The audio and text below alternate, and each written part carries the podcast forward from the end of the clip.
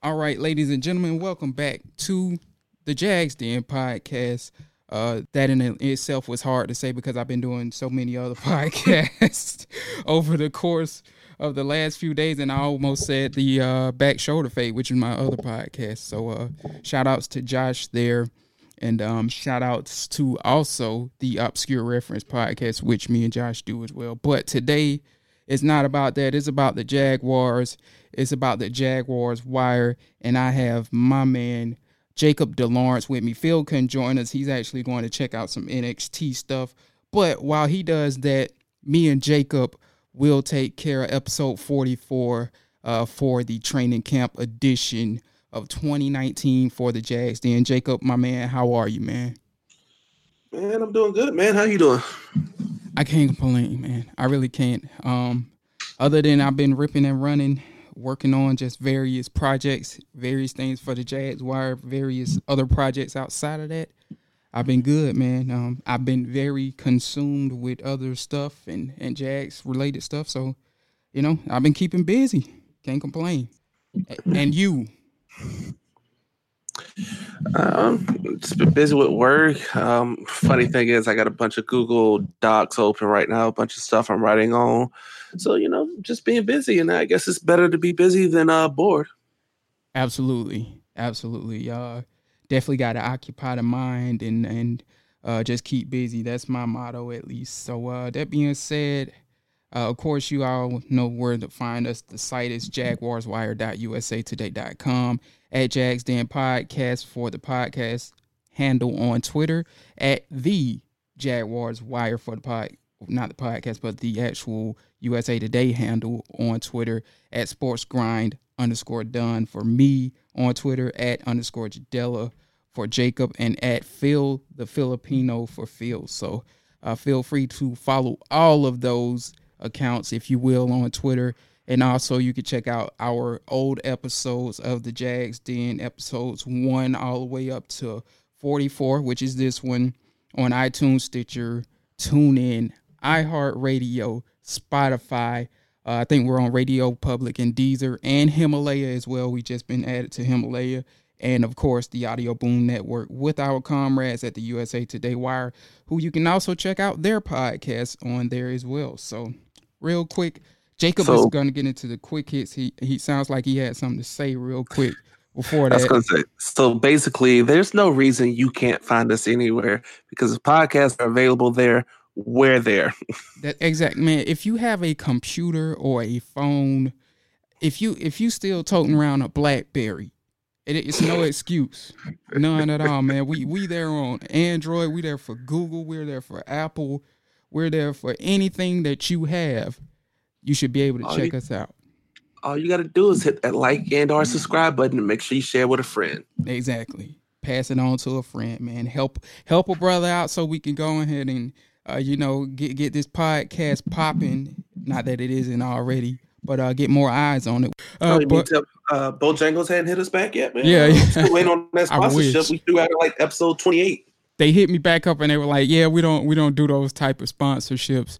Had we been the Jaguars though, they probably would have sponsored us. But yeah, that man, dude, it would have been nice to get a tailgater's box on the house for every podcast, man. Like we we be living life, but I just want a two piece and a biscuit, but that's, but that's not here nor there, man.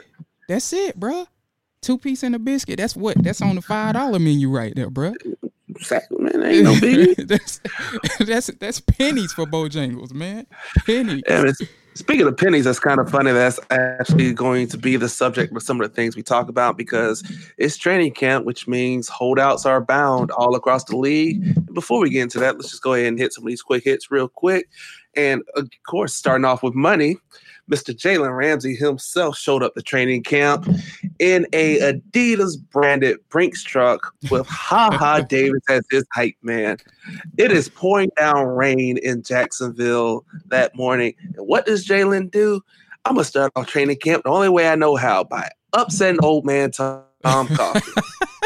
That's exactly what it probably did so yeah, Jalen shows up to training camp in a Brinks truck. We've all seen it over ESPN, Fox Sports.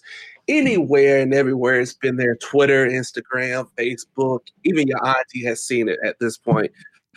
So, personally, me, I, I had no problem with it. I know I tweeted to you that the thing that caught me by surprise the most was that Jalen was in an Adidas sponsored truck and he showed up with Adidas gear. And uh, kudos to you for mentioning on the website a few months ago that he ended up signing with the three stripes because last I checked, he was still a Jordan athlete. But hey, get another yeah. bag, black man. yeah, I caught it about what a month or two. Well, it was during uh, whenever he returned. So mini camp. Yeah, yeah, mini camp is when I caught it because he. Um, I actually I don't think I wrote an article in particular about it, but it you know the video where he arrived to mini camp in the convertible car where everybody was you know Leonard Fournette and everybody was cracking on him uh, mm-hmm. I noticed it then, all of the Adidas gear and whatnot, and I put it in that article that was talking about his entrance into mini camp. Now we're talking about an entrance into training camp. It just seemed like this dude just loved grand entrances. Uh, but yeah, man, like like you, I didn't have a problem with it at all because I mean, look, simply put, Jalen's production says he can do whatever. You know what I'm saying? Like, as long as he ain't off the field pulling Tyreek Hill type of stuff, I'm cool with it. You know what I'm saying? So long as the production match, and he has been a very good cornerback, albeit he fell off a little bit last year. He still was a top five corner at the end of the day. So I mean, make no mistake about it, he's still been balling. And before that, in 2017, he was an All Pro and Pro Bowler. So we're talking about a two-time Pro Bowler here, one-time All Pro here. You know, this guy, he deserves to be able to make a grand entrance if he wants. And I mean, all that matters at the end of the day is that he goes into camp and and does what he does best, shut down people and uh, make the roster, which we have no doubts that he will. And that being said, nothing to really complain about. I mean, of course, yeah, I can see why Tom Coughlin wouldn't like it because he's not an antics guy. But at the end of the day, no harm, no foul there. And um, yeah, I mean, I, I, got a good laugh out of it, especially hearing Ha Ha Davis there uh, do the announcement, man. Like I, it was perfect for me. And up until today, I actually thought it was the best entrance in the training camp. But then you got dudes like Antonio Brown popping up in the Raiders camp with a hot, I think it was it was a hot air balloon, and then somebody pulled up to Kansas City Chiefs camp with a like an actual NASCAR. So yeah, it's getting crazy out there, bro. Listen, and that kind of is my whole point on this. So we just don't labor on this forever. It's training camp. Everybody shows up to training camp in some grand shape, form, or fashion. Yep. Yep. And also, this is perfectly on brand for Jalen Ramsey.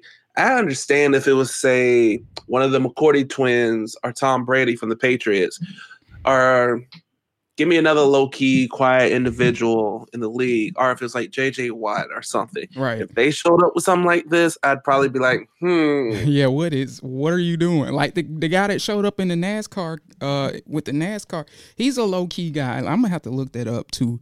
Uh but continue as I look that up real quick. Yeah, so I mean it's Jalen Ramsey, his own brand. You knew what you got when Jalen Ramsey when you drafted him. He was loud and talked that talk in college. He's done nothing but continue in the pros. It is par for the course. Yeah, his I name mean, was Anthony Sherman, by the way. I think he's a uh, he's their oh, fullback. Gotcha. Yeah, like it took me by surprise. I'm like, who is this guy? But I mean, hey, look. Hey man, it's training camp. Let's have some yeah, fun. Yeah, why not? Especially in Jags training camp. Leon Searcy told us any Tom Coughlin related camp, which is you know, in this case, it's Doug Marrone camp, but any Tom Coughlin related camp is hell. So you might as well have fun going into it because when you get in it, ain't gonna be no fun in games at all. so. Exactly. So um, Mike Freeman tweeted the other day when training camps were first opening. He was like, "And this will probably be the," he said, "And this is the last day they'll be hundred percent until probably this time next year because it's all downhill from here." Yes, especially Ooh, in Florida with that heat, man. Exactly. yeah. Yeah. Have some fun. You're gonna die in the Florida heat anyway. It's no big deal. I think I saw on Le Batard's show they're like, um, this is coming from the same guy who said he was gonna stop talking about other quarterbacks. Yeah, because he's about to get paid. So he's gonna shut up about other quarterbacks because if the Jags will pay him, he might have to go team up with one of these other quarterbacks, which I doubt will ever happen. So right. yeah, he said he's just gonna tone down is trash talking about other people. And I promise you, give it to about week six, somebody will provoke him and we'll be right back to square one. So again, no problem, no yep. issue, no harm, no foul. Let's have some fun this July in Florida. Exactly. I mean, and Deion Sanders even talked about it. He was like, you know, I, I my personal way to go about things, and I talked to Jalen about this because he was a uh, Deion Sanders came to training camp as a guest for the first day, but he was saying, you know, my approach was not to talk noise to people. So maybe Jalen's just picking up on, you know, learning from his his uh, I guess the the one of the guys he's looked up to. Maybe he's learning from Deion to lay back on the trash talk to the quarterback, or it might be like you said, a case of him just like, hey, I might have to play with one of these guys, which we highly doubt because, well, obviously next year he can't because he's on the fifth year option. They signed that at least, so maybe after that, maybe. But I mean, we're banking on Jalen Ramsey, especially when all of these defensive linemen are gone. These veteran guys, we're banking on Jalen Ramsey uh, being able to be the highest paid cornerback in Jacksonville. But hey, that's neither here nor there. Yep. And next up is uh, something very interesting that should surprise shouldn't surprise anybody, but nonetheless, the Jaguars are basically being cheap because Yannick Ngakoue has refused to report to camp because he is holding out for a new contract. Yep. They put him on the um, reserve did not report list, so basically he's not taking up a roster spot. Doug Marrone stated that he's in contact with Yannick, understands it's a business related matter as talks are going on in regards to said contract, and he's going to let the front office handle it. He also says that he expects Yannick to eventually report because Yannick has to show up at least a month before week one of the regular season in order to accrue a year of service toward free agency in 2020. So, yeah, Yannick's going to report the question is, is he going to report in two days? Is he going to report in a week? Hold on. Let me see when week one of the NFL starts, He'll so I can see exactly what's the is closer to um. And Philip Heilman, shout out to Philip, who is now with the Athletic, formerly of the Florida Times Union, but he's still covering the Jags through the Athletic. He said uh, he believes Yannick will report around the August 6th date, which I'm assuming that's around that that 30 day mark before the regular season. So August the sixth ish, if I had to guess. But if Yannick and, and, he's a hard worker, he's one of those guys that doesn't like to be away from the team too long. He he might just you know feel the urge to come sooner than that, but I wouldn't if I was him. That's just me. Yeah. Week one is September the fifth. It's the first NFL game, so we're going to assume week one probably starts a little earlier in that week, technically by league standards. Right. But if we're going off September the fifth, the latest that he can hold out to is August the 2nd. He has to report in camp by August the 2nd. That is 30 days prior to week one. Right. So, yeah. So he's got a week. Basically. Basically, yeah. Give and, or take. And Doug Marrone seems to be aware that he's expecting him. Um, uh, something really quick that I want to get into is, and I, I wanted to talk about this on a podcast later, but do you notice? Am I the only one? Because others have too. A few have. Have you noticed that Doug Marrone is kind of distancing himself from uh, the ways of Tom Coughlin and kind of echoing Tom Coughlin? Like he just seems to be more like doing. I don't want to say doing his own thing because obviously you know he still works with Tom Coughlin and, and Dave Caldwell, but you know the a, a, guy that is basically a yes man to Tom Coughlin would have said the same thing that Tom Coughlin would have said, and that's, hey, he should be here. Marrone strayed away from that, and he's kind of been straying away from, uh, you know, echoing Tom Coughlin at least this year too. It, it kind of seems like he's distancing himself, rightfully so. I don't blame him in this situation from uh, some some of the uh, ways of Tom Coughlin. Would you agree? I definitely agree, but also at the same time, it's July. Training camp just started. Right. And there's some things where he's distancing himself, but because he's doing it strictly from a football standpoint of, oh, that's a front office matter. Go talk right. to them. I've talked to my player. I understand it. So it's like, yeah, he's distancing himself, but also he's kind of just like, hey, it's front office. Right. Whereas in the past, it would have been, oh, well, you know, we expect him here. It would have been the Coughlin spill. It would have been like Coughlin was literally a puppet master and Marrone was a puppet for a lack of better explanation. Yeah, but I so, mean, yeah, even I, so, I do like, see what you're saying. Even though, like, with the Telvin Smith and the um the Jalen Ramsey situation earlier when they weren't at OTAs, you know, Tom, of course, Tom Coughlin said what he said that they both should be here.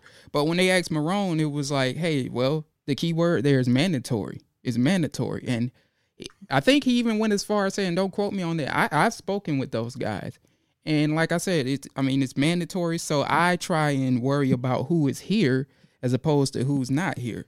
And that's that's kind of a very different tone than Tom Coughlin took as to, uh, yeah, they should be here. So he, that's why I was saying that even before like today or this week, it just kind of seems like he's you know he's not uh, against the players as Tom Coughlin is on certain matters. Yeah, definitely. So, like you said, he's very he's going against the grain, and it's kind of interesting because that tells me one or two things: either he knows he's on his way out if this year doesn't go out, go right. I, and I'm not laughing at anybody getting fired, but I'm just saying, like, yeah, that a, a coach can sense that kind of thing. You yeah, like I think he knows the seat is going to get warm really, really quick for him. Right. And maybe this may tie into that one. Maybe he, he just doesn't care anymore mm-hmm. to an mm-hmm. extent. Right. Like it became you were in an interim, you were just temporary. We weren't sure if you were going to stay. You had a good year. Mm, still questions. You had a horrible year coming off an extremely good year and you survived. So now it's kind of like, all right, whatever. At mm-hmm. this point, if you fire me, you fire. I lasted longer than I should have in my mind. Mm-hmm. Or if I stay, I stay. But at this point, I can be free and be myself. So maybe he survived the storm and he's just like, hey, I'm just going to speak honest and openly as much as possible. Or maybe he just doesn't care because if I'm gone, I might as well go out my way.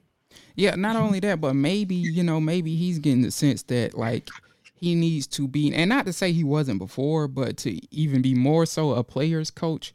Because when you have a, uh, for example, when you have players who aren't really that big, big of fans of the front office, it may it kind of makes for a difficult organizational situation. You know what I'm saying? So like I think he he maybe he understands that like not that he necessarily has to side with the players more, but he has to be likable to the players that he coach. I, I think he's starting to realize that and like that he shouldn't probably to an extent associate himself with Tom Coughlin in certain matters because at the end of the day, Tom Coughlin doesn't have to coach these people.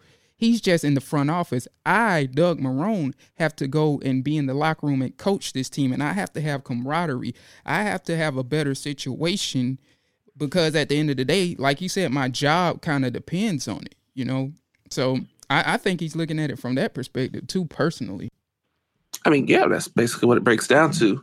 So we shall see with Doug Marrone how this season pans out and what comes from it. Yeah. Same can be said for Coughlin. I like Marrone personally as well. So I, I, I mean, I'm, I'm rooting for Marrone at least. I like him. I mean, I like, I like the hard nose, you know, coaching that he gives, and not only that, but like I've always felt like he's done a lot with nothing. Like Doug Marrone is a guy that's managed to to do decent with and somebody else mentioned this earlier. Do you notice that Doug Marrone has never had a good quarterback in uh, since since forever? Even ba- back in Syracuse, I don't even know who his quarterback was. I, it might have been Ryan Nassib. But do you, do people notice that Doug Marrone has Nick Foles might be the best quarterback that he's had, and up until that point, Blake Bortles was the best quarterback that he arguably had in in the professional realm. All right, let's see. He was at Syracuse from 09 to 2012. Hmm. You know what? We're going to come back to this at the end of the episode because I really want to do a deep dive into this real quick. Yeah, so we'll come back to this it's one. You might topic, have a point. Man. yeah, man. Like, like I say, man, what he's been able to do with nothing. Like, I think the man could be a possibly a Super Bowl coach with, with, if he finally had a quarterback. I mean, he he has a defense now, but I mean, I guess we'll like you said, we'll dive into that later. I guess. I mean, he was, you know, Myles Jack wasn't down, and a little bit of this and a little bit of that. Wait for being a Super Bowl. The Patriots giving the referees a couple extra dollars, you know. Yeah. but you know, we're, we're not going to get into that today. We're, we're not going to get into that. Right. But speaking of the Jaguars' defense and key players on the defensive side of the ball, Telvin Smith, we all know his situation by now. Those that have listened have heard my thoughts along with James, and I believe we may have gotten Phil's thoughts on episode about it. But basically, Telvin Smith, like you said, is is not playing this year. Mm. And the Jaguars, after me and you discussed exactly what they could do with Telvin, they decided to place him on the reserve slash retired list. And all that basically says is he doesn't take up a roster spot, doesn't count against the cap. We own your rights. You can't be fined for not being here. Right. And when you come back, you have to come back on the um I guess the word is the occurred year. So he has to if he comes back next year, he has to play on this year's terms of his deal. Right. So if he's currently on year three of his deal, when he comes back next year, he'll still be on year three, right. uh, year three of the deal. So basically, more or less, it works out for everybody. Telvin Smith isn't losing money out of his pocket while he's dealing with his personal matters. The Jags aren't taking a cap hit and aren't losing a roster spot. Everybody wins. Kumbaya. Yeah, yeah, yeah. We'll see how long until the front office manages to mess this up. Right. Get that money to Yannick. I almost almost said a cuss word. I had to catch myself, but give that money to Yannick, okay? Jesus, don't make this Speaking hard. of which, that he frees up roughly 10 mil in cap space, which moves the Jags up if they're able to recoup all of it this year, depending upon the technicalities of the language and everything. The Jags should have roughly right about 18 and a half, 19 million in cap space for the 2019 season. So- be even more if Blake Bortles wouldn't occupying dead cap space, but that's neither here or neither there. Yeah, well, you know how that goes.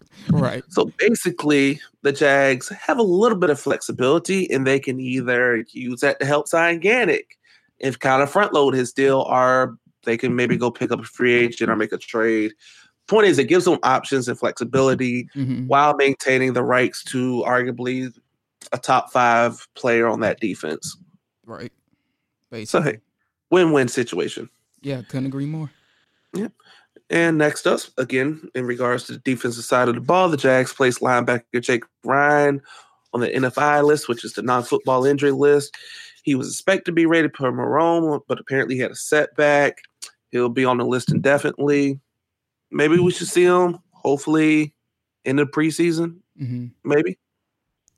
Oh yeah, it's that it's hard to tell because it, it sounded like Marrone was unsure too of like he didn't give a timeline or it but it, in a way, I mean, and you don't want to put words I'm not putting words into Marrone's mouth, but it sounded like it might be a while. And need I remind people this is the ACL that Jake Ryan he tore it initially tore it one time in Michigan when he was with the Wolverines in 2013.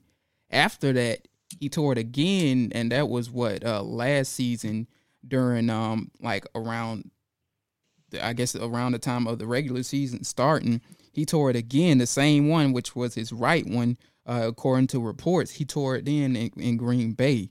So, you know, as for the setback, you know, he didn't really specify what it was or what happened, but being that he's on the NFI list, and I actually kind of misquoted this the first time on um when I reported it, but it happened away from the facility. That's what the NFI list means. It's a non-football injury that took place outside of the Jaguars facility. So this this is something that happened uh during it sounds like phase three, which was OTAs and minicamp, but it didn't happen at the facility. So this is, you know, a very uh, uh murky situation that we don't know a lot about. And um it's it's kind of concerning to say the least. But at the same time like i don't think they really signed I, I don't know the figures off the top of my head but jake ryan's contract wasn't like a massive one. I, I think it was a one year deal or something like that. Um i don't know jacob uh you can go ahead and chime in real quick while i look that up actually I mean, yeah, you basically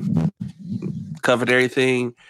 Jake Ryan was a standout at Michigan towards ACL, comes back a little bit later, tears the same ACL. Non football injury, it happened away from the facility. There's it happens basically. yeah it- So we know, just- sometimes it does yeah We'll see. If I'm not mistaken, it wasn't anything to the nature of, I believe, Steve Nash and tripping over the luggage, like trying to answer the doorbell. So Yeah. Um. So yeah, it's looking like it might have been a two-year deal. Um. I'm on over the cap real quick because they got him down for 2019 and 2020. So I'm assuming it was a two-year deal. Let's see. his base salary for the 2019 season was a million with a quarter of a million sign, uh, signing bonus. So basically, it would have been a cap hit of 1.2. Next year's five million, same signing bonus. If he makes the roster, there's a half a million bonus. Basically, it would be about six million cap hit. Right. And it wouldn't It's surprise me if nothing, it's a, basically. yeah. It, it wouldn't surprise me also if it's an option It is. The 2020 is an option. Okay, so yeah, they can they can Austin Seferian Jenkins him if you will, like they did with Austin this year. So yeah, yeah I mean, like even if he, you know, it, it, it looks like they set themselves up well financially when they made this deal. Like, hey, this guy's coming off an ACL injury. You know, it's it's a um, you know, a, a low a low term contract uh, in terms of financially and hey, we might can even get a starting caliber player or a very good player that Dom Capers, who's the defensive advisor, knows very well from Green Bay. So we it's it's a win win. We can't really, you know, by throwing this contract at him, it's not like we're gonna take a significant cap hit. But at the same time, we do have the opportunity to have somebody who was ascending during his time at Green Bay until the injury occurred, of course. Exactly so. No, no no big deal. If it works out, it works out. If it doesn't, nobody's really coming out right. negative. Not not really. Even Jake Ryan, you know, he got some money even if he don't take the field. You know, he got a little something in it in his pocket, you know, and it didn't really hurt the Jags that much. Win win. And speaking of hurt Jags, Marqise Lee and Cam Robinson are currently sitting on the pup list as they recover from knee injuries. Marqise, I believe, had his knee, what was it, scoped? Nah, he had, well, he didn't. That's the thing. The details on his knee injuries aren't out, but he said, quoting him, that he had a quote unquote big knee surgery. And I mean, when you look at that injury from week three against the Falcons, when Damontae Kazee hit him on the knee, it looked, yeah. I mean, it looked bad then. So I mean, like we could just only assume that it was just very extensive. That's why, like, we're sitting here talking about it now because that was um that was training training camp of last year, week three of the yeah. preseason. Basically a year ago. Yeah, man. So like he's still trying to recover from it, and you know that's not to say that he won't or he will or whatever the case may be. I'm just saying we we can gather this from his mouth and from looking at the injury as gruesome as it was that it, it was a pretty bad knee injury. So there's there's that. Yeah, so it was probably probably another cleanup surgery little setback. It happens. And also this is training camp. There's no need to rush marqise lee back. Nope especially when we talked about that with the receivers with the condition they're in. And I mean, although they didn't have the pads on, they just they flourished, so to speak. They flourished to the point where people are concerned about about the safety position and saying, "Hey, we need Eric Berry because they were getting the safeties were getting not necessarily Ronnie Harrison, but Jarrod Wilson. He was getting kind of beat bad back there. So, yeah, yeah, man, just got to shake the rust off. That's all. Yeah. And Cam Robinson is still out recovering from the ACL injury because Cam went down, I believe it was week two or three against the Patriots. Two. when Cam went down. Yeah, he went two. That was like two weeks after Lee's. And I mean, with Cam, that's a big man. He's going to play a key part of the offensive line, whether it's left tackle, right tackle, guard. He has the flexibility. He's going to be a key factor. Right. No need to rush him back. It'll probably be left tackle, definitely, with Jawaan at right and uh, Andrew Norwell at guard, left guard, Linder at center, and AJ Cann, who they just re-signed this year at uh, right guard. Yeah, yeah but I, I, another thing, real quick, I want to um ask you about this. Wouldn't you definitely agree that they need Cam Robinson more than Marqise Lee back before the regular season? Because te- technically, we talked about this on the last last podcast with Marqise Lee really they could put Marqise on IR even you know so they don't like r- have to rush him back into the you know into the mix. They could really technically put him on IR and say, "Hey, look, man, we'll let you come back 100%. We'll get you back in 6 weeks or whatever it is. Uh, I will we'll reactivate you." But, you know, the argument can't be made for Cam Robinson in, in terms of that same situation. They need him. They need Cam Robinson because for one, Josh Wells in my opinion, I mean he, I mean really nobody has a good backup left tackle for one. So we're not expecting, you know what I'm saying? We're not expecting him to be Joe Thomas or anything, but he struggled. And furthermore, aside from struggling, the other issue with it is that is Josh Wells has kind of had to deal with injuries himself. So like I almost feel like they really need Cam Robinson back, although you know they can't rush him back, of course, but you know, they can't. You would think they can't go too long without him in the regular season. So they, it's like they almost can't put him on IR. Oh yeah, you're definitely right. However, let's just look at the receiving corps real quick. Dede Westbrook, Michael Walker, Marcus Sims, Terrelle Pryor, Tre McBride, Raphael Leonard, Chris Conley, Keelan Cole, DJ Chark, Ty Brady, CJ Board. Those are your receivers. Westbrook, Pryor, Conley, Cole, Chark. You throw in Marqise Lee, that's six receivers right there. Mm-hmm basically, yeah, you need Cam Robinson more than you need Marqise Lee. Yeah. However, I can make the argument that Marqise Lee will have a greater impact than Cam Robinson. But uh, just yeah. like needing come week one, who do I need out there right now? I need Cam Robinson.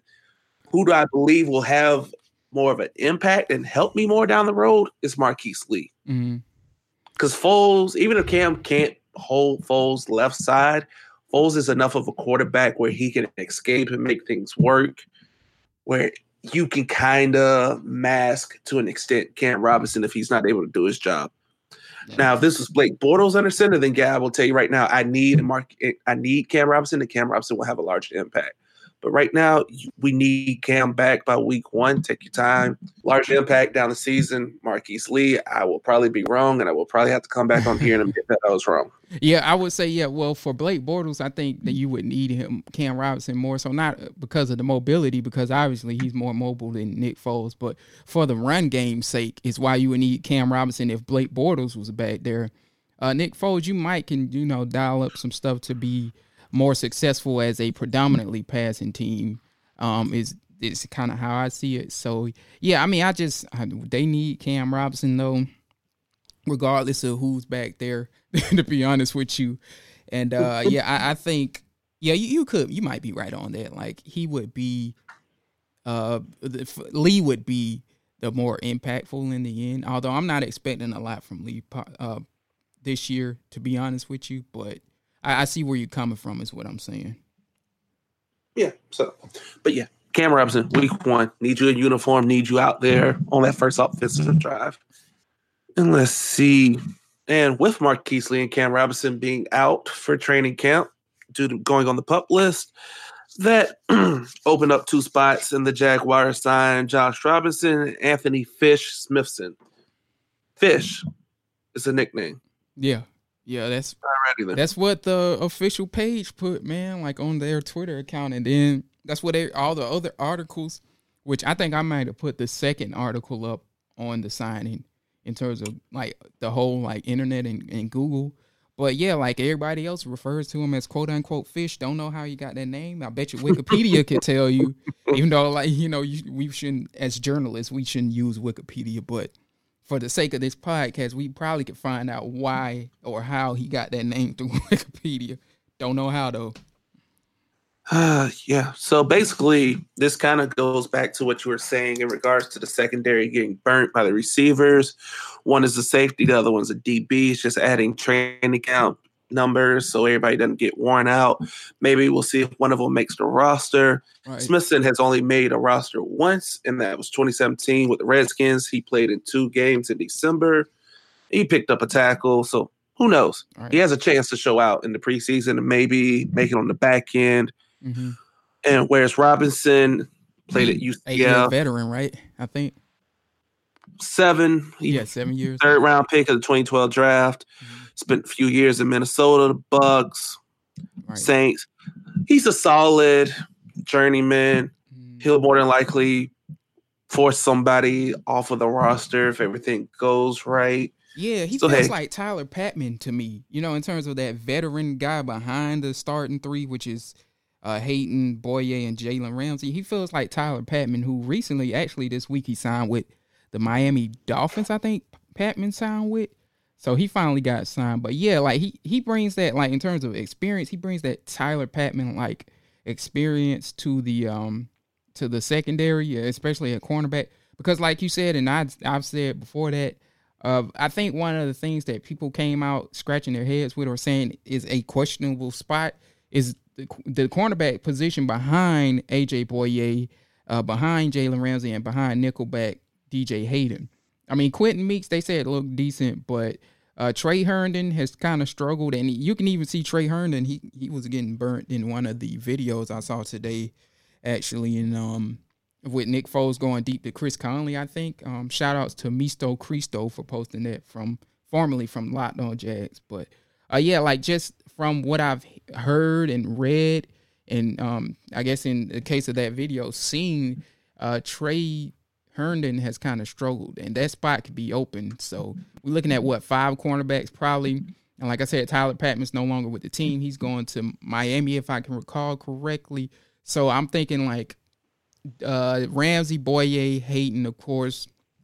Uh, I'll say Quinton Meatsticks, uh, and I'll probably say maybe Robinson got a chance of all of these guys to be that number five guy. Yeah, I mean that's basically how I see it as well. So it's just a matter of show up to training camp, do your job, and things should play out how they're supposed to. However, with this being training camp, you can always bet money that somebody's going to come out of nowhere. That's true. It's always it was last year. Speaking of Tre Herndon, it was Tre Herndon. That's who it was. This year, he's not reportedly not looking too high. I mean, me and Jacob will get to see for ourselves. Hopefully, uh, later this week we'll go for the last two days, and and hopefully with Phil uh, so we'll, we'll, hopefully you know we'll get to see with our own eyes. But yeah, Tre Herndon was that guy last year. It's always that guy. Before that, it was Tyler Patmon. Speaking of the, you know, speaking of Tyler Patmon, So every year, you know, it's always a, a guy. And before that, it was Doran Grant. So I always expect that guy to pop out of nowhere, especially at the in the secondary, uh, and and make the team as a surprise guy. Yeah, I mean, in a sense, you can't have too many corners or too many members of the secondary because depending upon skill set, you can easily flip one if necessary. Somebody gets hurt. Right. It, it happens. So. And and it's such a pass happy league. It's you know you kind of got I mean, you. I mean you don't have to value them like pass rushers, but you got they're in that class in that you know somewhere in that ballpark in terms of how you have to look at them. Exactly. And now that is it for quick hits, which may have been kind of quick. Who knows? uh, we're going to get into the meat of the issues, the things that we really came here to talk about that I know everybody that listens to the Jags Den and everybody that subscribes to the Jags Wire and that follows us was just waiting to hear our thoughts and opinions on. And we're going to start with none other than Yannick Ngakoue not getting paid his money. we still stuck on it, and we ain't gonna we we not gonna drop it either. so news came out that Jags reportedly offered Yannick a short-term deal that basically shook out to about 19 million a year, would have made him the fourth highest pass rusher in the league. A lot of people say, "Hey, man, take your money. This is a solid deal." How do you feel, James? Uh, well, I wrote about it in the article. I I feel that I mean, like a lot when Pelissero announced this, the the report. Well, he tweeted it, should I say? It's a lot of gray area and a lot of unknowns behind it. Okay, uh, we we do know it was a short term deal. Don't know what that is. I'm thinking like you you would have to guess three years. Um, and then average per year, uh, it, it might have been like he said, it, it was 19 million. But the, you have to ask yourself if the average per year is 19 million uh, how much is this guaranteed? You know, it, it. I think the report said it would pay out fifty million in the first two years, if I'm not mistaken. But yeah, you. I mean, you know, with with players, it's all about. Of course, it's about guarantees. Um, if fifty million was guaranteed in this case, he still shouldn't have took it, in my opinion, because you look at what and I, this is what really has caused him to, to hold out is looking at uh, Demarcus Lawrence and Frank Clark and the deals they got this summer or this spring, this off season, basically. Both of those guys are getting paid sixty two million guaranteed. Over sixty-two yeah. million guaranteed. I'm sorry, excuse me. Over sixty-two million guaranteed. The totality of their contracts pays out, which we know they won't get to the end of their five year deals because they'll probably get extensions before that or retire or leave for another team or be released, whatever the case may be. But the totality of those deals pay over, uh, if I'm not mistaken, over 102 million. So it's no need for Yannick Ngakoue, and a lot of people are going to go to the cap situation, which the Jags have like roughly seven to eight million in cap space. Now with Telvin Smith's situation, if they choose to recoup that money from him, they'll have, like we said, roughly 18 million uh, point like five three or, or some change like that. So I said all of that to say this: there's no reason for Yannick Ngakoue to take a deal that significantly less than uh, my man um, Lawrence and, and Clark in terms of guarantees, especially. And he's probably looking for more long term security too. Is another thing is you know you, you kind of want that security over the course of you know a, a, longer deal. Um, not not that he necessarily wants a five year deal. Maybe you know they're a year off. Maybe they want a four year deal. You know, or I'm sorry, maybe he wants a four year deal in his camp. Uh, Ari Nissim, I think, is his uh, agent from Roc Nation. So maybe they're shooting for like one more year on the deal and and some more guarantees in there to get closer to that 65 million dollar range. So I don't think that he's necessarily I don't know that he's necessarily looking to be the highest paid at the position, but I do know the Jaguars probably need to get closer to that 64 65 million dollar guarantee range for him and, and probably, you know, 4 years for him to take the deal and you can't blame him because as Jalen Ramsey said, the money is always there, my guy. Don't be fooled by the salary cap. John Idzik has shown us time and time again how fake the salary cap is. He's a salary cap expert. That's a, that's one thing working against the Jags here is they have such a good salary cap expert in John Idzik. He's shown us how fake salary cap is and how moldable it is to the point where, like, you know, and, and plenty of agents will tell you this the salary cap is to a degree.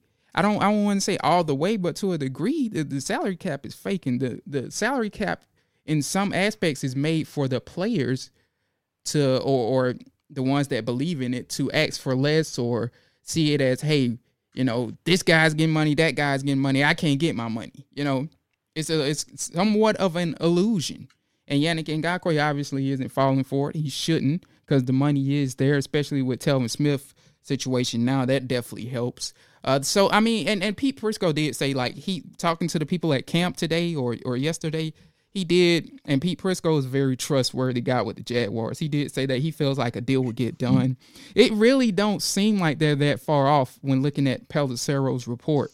Really, you know, like I said, you you talk about adding a year or two on there, and maybe in terms of the average per year, you know, upping it to twenty one ish 20 ish, but all that matters is that guaranteed money. They got to get closer to $65 million in terms of guarantees, and they have to, to provide more security in terms of a, a longer term deal, uh, probably a year or two more than three years.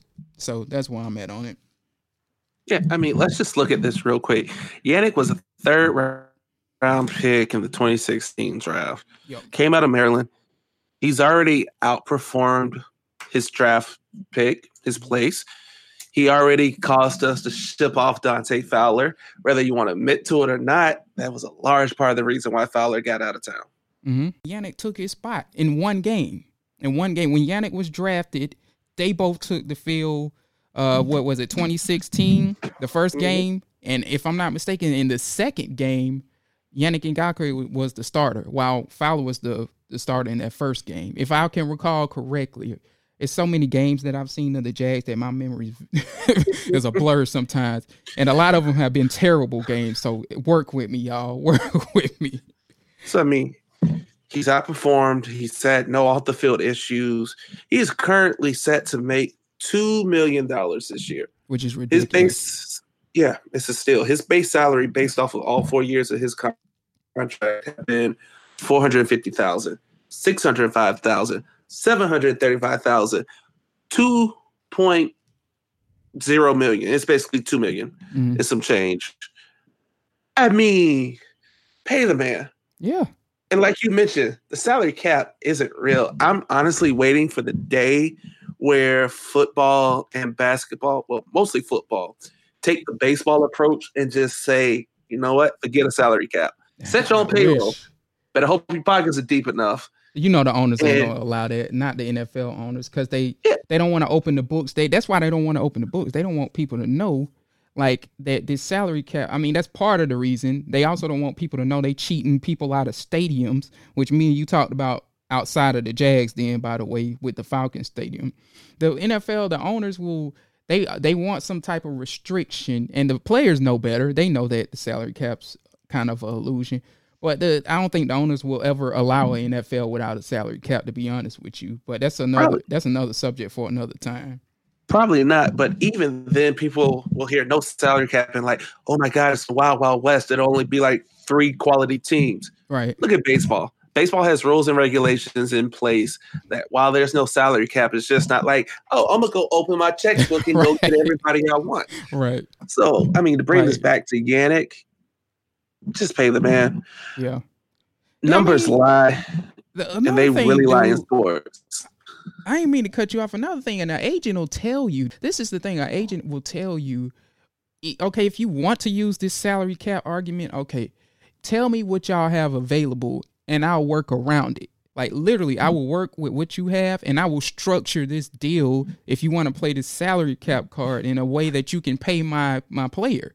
So I mean, in this case, Yannick, they can structure his deal like Frank Clark's deal, where it's kind of like the cap hit for this year is like five million or six million or something like that. Then comes the twenty million dollar cap hits after this year. They could take that approach. I mean, you know, maybe literally, yeah, backloaded. Like when you play for those that play video games, like when you play NBA 2K, MLB the Show, when you negotiate contracts, it's usually like a little option where you're playing franchise, where it's like what type of contract? Front loaded, back loaded, mm-hmm. base pay level. It's the same concept here. Right. You can honestly sign this man to a, let's say, a four year extension, three guaranteed. The last year is a team option or a player option, whatever. So basically, you'll keep him at his salary rate now. Let's say you give him 65 mil guaranteed. You may give him 15 mil this year. That doesn't count against the cap. Cool. Fine and dandy. Right all you're doing is just pushing back when you got to open up the checkbook. Right. That's it. So when you get to year two, oh, guess what? You know what? The Jags have to come to terms with Yannick Ngakoue in regards to a um, restructured deal. It's mm-hmm. the Tom Brady approach. You literally sign a contract. It's set in stone. When you get to the point where it's going to start really causing you financial issues, just restructure it. And if you can't come to terms with them, you see if it's cheaper to cut them or you try to trade them.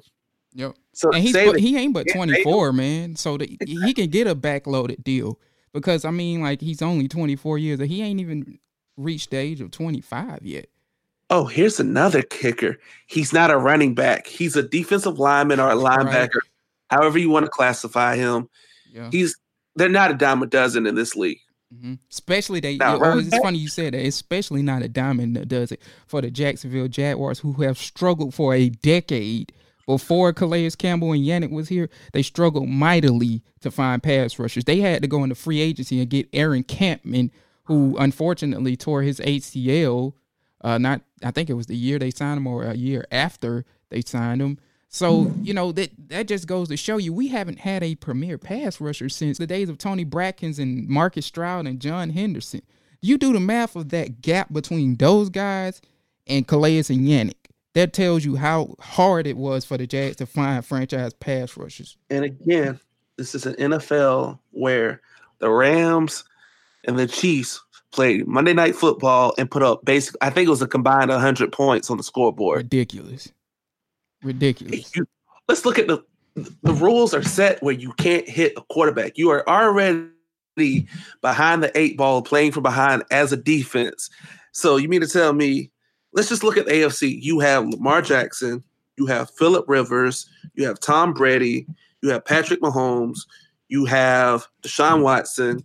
Depending upon which version shows up, you have Marcus Mariota, you got Big Ben, you have Baker Mayfield. Like you may not see all of these quarterbacks, but there's a plethora of very respectable quarterbacks in this league, mm-hmm. especially in the conference. And I mean, let's just look at the NFC and let's just assume, let's say you got Brees, you have Rodgers, you got Cam, you got Matt Ryan. There's a lot of highly skilled quarterbacks. Right. You mean to tell me you don't want to pay arguably one of the top we'll say Yannick is a top 25 player under the age of 25 in the league. I'll go out on that limb and say it. Top 15. If we're talking under 25, probably yeah, top under 15. 25. I say top 15, top 25. He's definitely top 10 on the defensive side of the ball. So I mean, just pay the man. Right. I, I understand why, from the Jaguar standpoint, you're like, oh, we offered him 19 million. I get it. You're trying to put PR. You're trying to create a spin where it's like, right. hey, exactly. We came out here and we were like, hey, we offered him a short term deal. Not going to release the specifics, mm-hmm. but we offered him a deal where it would have made him in the top five highest paid. Right. It gave him 50 million guaranteed money, and we just basically made his salary 10 times higher. He yep. was making two mil now. You would give him 19. We basically made his salary 10 times they higher. make him look like the bad guy and his agent. Exactly. It's playing the spin game. Mm-hmm. And at the end of the day, you might, might be right. They may be off a year. I'm assuming Yannick probably wants four years. He'll probably take three if the fourth year is a player option. The Jags are probably like, mm, we'll give you two in a possible. Right. And in their defense, man, like like I said, they they probably they might be closer than people think. And when Prisco says something like, you know, when, when it concerns the Jaguars, at least you could take it for what it's worth. So I mean, I, I think, you know, like it, it, when it comes to the Jags, Prisco's pretty spot on in my opinion. I think it gets done personally. Um, and dude, something else to consider here too is okay. We are, you know, Taylor Lewan is going to be suspended for the game that they face the Jags, right? Mm-hmm. the left tackle. Well, Yannick Ngakoue has struggled against Taylor Lewan. So we got to, and not only that, the, the Jaguars have struggled against the Tennessee Titans. That has always been their, their my biggest gripe with them is they losing too many games to the Titans, and most of that was due to Blake Bortles. But you you are possibly if Taylor Lewan uh, isn't reinstated or whatever the case may be, you're looking at a situation where you can finally beat, especially to open the season, you could beat the Titans, uh, but you need Yannick Ngakoue there to do it. Okay, and it's much easier when Yannick Ngakoue doesn't have to go against Taylor Lewan. He'll be going against. I looked it up. It's it's freaking uh, Austin Pasztor, who I mean we should know as Jags fans. He used to be a backup with us. He'd have to go against like Austin Pasztor according to the depth chart. That's easy money right there. It's That's not even about beating the Titans. You have the option. You have a chance to just hit Mariota. That has been the biggest problem against the Titans. You really couldn't hit Mariota or get to him. That's true because of the bookends he has, Lewan and Jack Conklin. Yeah, he's missing a bookend. You can tee off on Mariota, and let's just say you hit him. Mm, let's say you get ten good hits on him. He ain't the same player, right? So, so I mean, yeah, you got to pay the man yeah. basically. Yeah, I mean, a lot of the one last thing to go uh, to talk about before we even move on is a lot of people have made the argument that hey, he's not Yannick. I'm talking about here's not good against the run or as good against the run as Frank Clark or say Demarcus Lawrence or whatever. But like Jacob said, this is a pad type league, you know. And you, if you ask Tom Brady, you ask, and Mike Tomlin has praised Yannick Ngakoue. You you go around the league, you ask these coaches and you ask these players who you need to watch out that's not named Calais Campbell on that defensive line, they're going to tell you Yannick Ngakoue. So screw his abilities against the run. I'm not just saying completely screw that because you have to play better against the run, of course. But he's only 24. He can uh, he also can get better against the run, by the way. But you ask league wide, you ask the people that matter, the people that has faced this young man or been on the opposite side of the field, who is a name on that roster or especially on that defensive line that you need to watch, not name Calais Campbell, they're going to tell you Yannick Ngakoue, especially with Telvin Smith gone now. Of course, you know, you, they'll say Jalen Ramsey too, but Jalen Ramsey's job mm-hmm. doesn't matter if he nobody can get heat on the quarterback. You need this young man. He's supposed to be a part of your nucleus heading forward and and in the Jags defense, I believe he will be. You need this young man to be a, a key part of your nucleus heading forward. Forward with between him, Jalen Ramsey, and Myles Jack, all of whom came from the same draft class, one, two, and three in in terms of rounds. You need that nucleus heading forward. Take care of Ngakoue this year. Take care of Myles Jack next year. Take care of Jalen Ramsey after the new CBA uh, and after he plays on his fifth year option, and you have set your defense up so well for the next 10 years or so, or whatever the case may be, to flourish at least on the defensive side of the ball. Yeah, I mean, let's just look. Let's just imagine this: Telvin Smith is out dealing with personal matters, so there's no way he's stepping on the football field this year. Mhm. So let's just look at this. Let's imagine week one, you roll out the Jaguars defense. You're missing Telvin Smith. You're missing Yannick Ngakoue. Yeah, that looks like a significantly worse defense. I'm not saying it's an atrocious defense, but yeah, on paper You that don't look good. You think Jalen Ramsey and AJ Bouye are going to be happy? Although you can sit here and say Telvin struggled with the pass past year, whatever. You think those two are going to be happy knowing that two key parts of the front seven are missing? Right. Yeah, And you think Ronnie Harrison is going to be happy on the back back end, as a second knowing year that player. my job just became a lot more difficult. Right. Right. It's already hard to play safety in this league as a first or a second year player. They that's not making it easier. Yeah. I mean, you can we everybody praises the Jaguars secondary, which is rightfully so. Right. However, a lot of that praise that they receive is due to the work that Yannick puts in, that Calais puts in, Marcell Dareus- Dareus, yep. Yeah, that Dareus put in, And previously uh Malik Jackson. Taven put in, that Malik Jackson put in. So that front seven plays a huge part. Myles Jack, they all contribute to Jalen, to Bouye, to Ronnie. So eh, I don't know if you want to drag this out. Like you said, Nope. Says it probably is closer to being done. So we should probably have something in a mm-hmm. week. Everybody will be happy. The point is, Yannick Ngakoue is worth more than 50 mil guaranteed. You should pay him at least Marcus Lawrence money. Honestly, I feel like you should pay him more. Yep. But here we are. Yeah, again, and another thing before we move on, he hasn't had the issues that Lawrence and Clark has. He surely hasn't had the off the field issues that Clark has. And Demarcus Lawrence, if I'm not mistaken, was suspended for uh, performance enhancing. Uh, don't quote me on this, but for performance enhancing drugs or something. Yannick Ngakoue hasn't gone through that. He's been nothing but a good person to the community as well, and he hasn't hurt his team in terms of availability. We're talking about a man who the only game Yannick Ngakoue hasn't started was the game that I just mentioned when Dante Fowler started. Yannick Ngakoue actually was a part of that game. He participated in that game. But since being drafted, Yannick Ngakoue has played in every game since 2016. If that doesn't mark the the epitome of what Tom Coughlin represents, and uh, that's availability and being on the field and staying healthy, I don't know what does. So from that perspective alone, and the perspective that he has not been an off the field nuisance or issue, get the deal done for the young man. Just get the deal done. That's pretty much it. I mean, hey, we shall see if it actually happens, which it should. Yep. And then, speaking of money and availability and playing games, oh, our personal favorite, Leonard Fournette. A guy we talk about a lot on this podcast.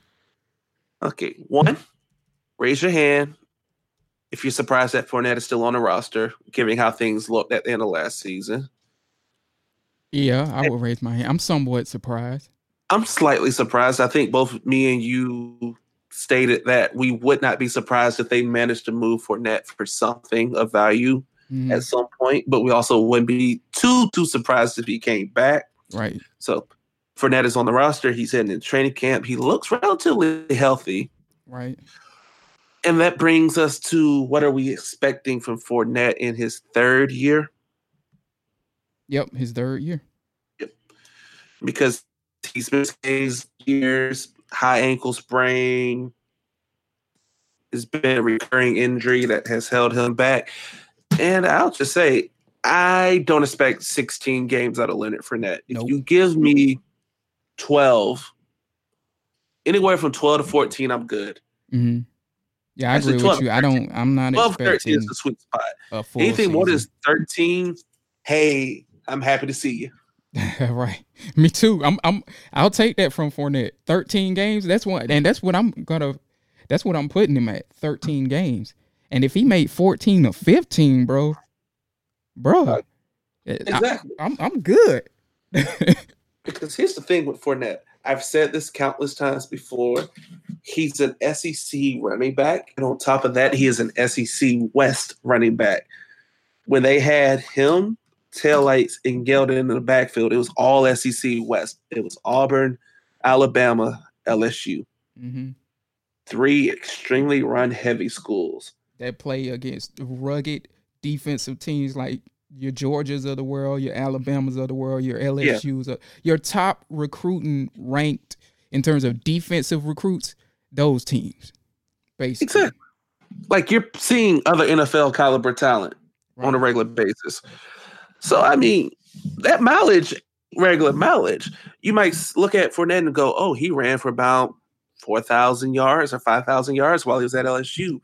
Yeah, that 5,000 is probably closer to about 9,000 in actuality of wear and tear. Yeah. So I'm expecting, I think Fournette should come out. I expect a thousand yards from him this year. Me too.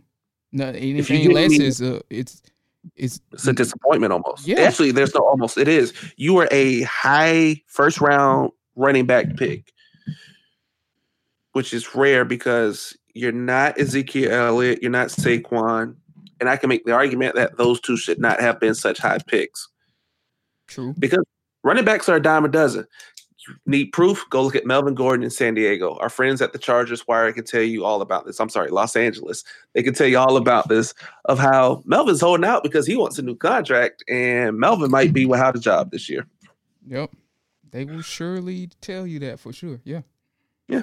Mm-hmm. You're a dime a dozen in this league. I don't know how it became this way. I don't know why it's this way, but unfortunately, that is how the league is set up. Right. So, I mean, you mm. look at guys like you know, even though he's he's a questionable person off the field, you look at where the Chiefs got Kareem Hunt third round. You know, and he's no longer there.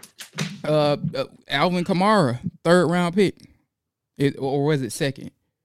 Kareem yeah, Hunt is was, with the Browns and Kamara, I believe. Yeah, Kamara, I think was a third round pick. Yeah, I know Let's it wasn't see. a first round pick. No. Let me see. Alvin Kamara.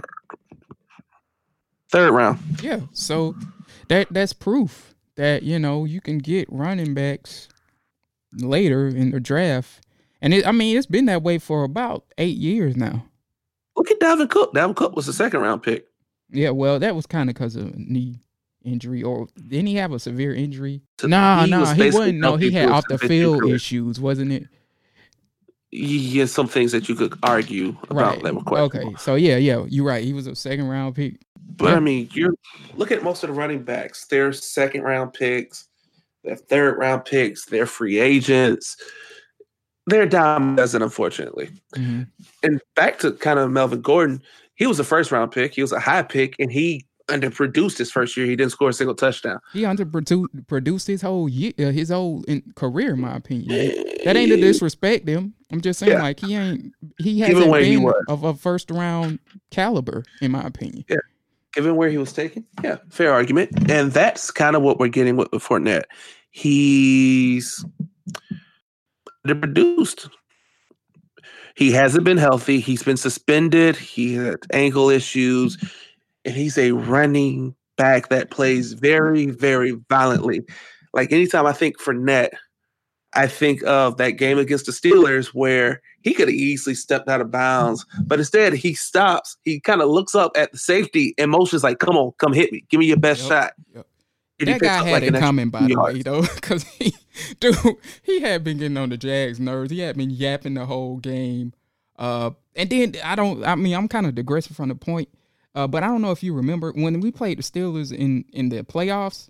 After that, it's uh, supposedly I forget his name. This guy comes to the the front of the Jags locker room where the doors are, where the security guards are. He's yelling in the locker room basically i don't know what he said but probably something to the effect of y'all don't want it with me or this that or y'all don't want it with us like that guy had it coming so yeah although Fournette, yeah that was unnecessary punishment that he dished out that guy had it coming yeah but that's just the man. he doesn't shy away from contact like yeah yeah he's not a scat sure. back so sure yeah I need a thousand yards. If you can give me maybe another 300, 200 catching, mm-hmm.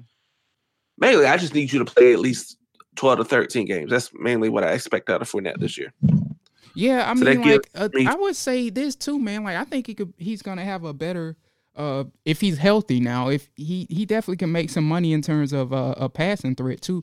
Because as we know with John DeFilippo, you know he's a guy that likes to throw the ball around. And furthermore, Leonard Fournette is a. I don't know why it's this way, but he's underrated as a pass catcher. People think the man can't catch for some reason, and he showed us in that first year that he, he's a very good pass catcher. And you know Nick Foles, uh, you know, looking at his pass is a guy that's going to utilize him as a as a you know a pass catcher as well. And I think that's another thing that we might be missing here is we probably, if anything, at worst, we're going to see a better Leonard Fournette in the pass game, utilized in the pass game. But uh, go ahead, my man. Yeah, I mean, he played at LSU. He didn't have to catch too much at LSU. It is part of his arsenal. Is he an Alvin Kamara or Kareem Hunt? No, but he's a respectable option as a check down or a bailout. So Right. yeah, I need about two to three hundred yards receiving. Give me eleven. Yeah, I say a thousand. Give me a thousand to eleven hundred on the field. Rushing. Give me no suspensions for anything stupid and twelve to thirteen games, and I'm happy. Yeah, give me 13 games. Give me roughly what you put up in in 20 uh in, in your rookie year.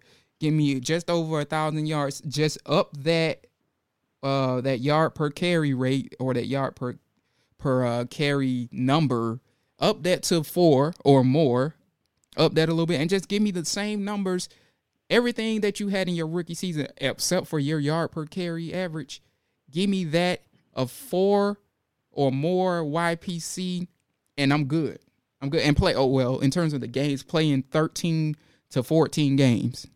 I'm good with that. And then, I mean, I guess we can't account for the postseason, but in the regular season, give me 13 to 14 games. And That's that's that's that's a successful year for Leonard Fournette for me. and no off the field issues, and I am happy as can be. Yeah, yeah. Don't you know? Don't get pulled over because you didn't. Well, he took care of that. The report say he took care of the ticket and, and paid. Uh, he he paid the. I guess it was the Duval County uh, traffic system or whatever. I was about to say don't don't get pulled over again for something traffic related or or whatever the case. But he took care of that, so he should be good. Yeah, just don't do anything stupid. That's it. Yeah, I agree. Yeah, so that'll do it for uh, episode 44 here. Uh, good job by Jacob there, uh, leading the way. Uh, shout outs to Phil again, who Coming for you, Phil. I'm taking.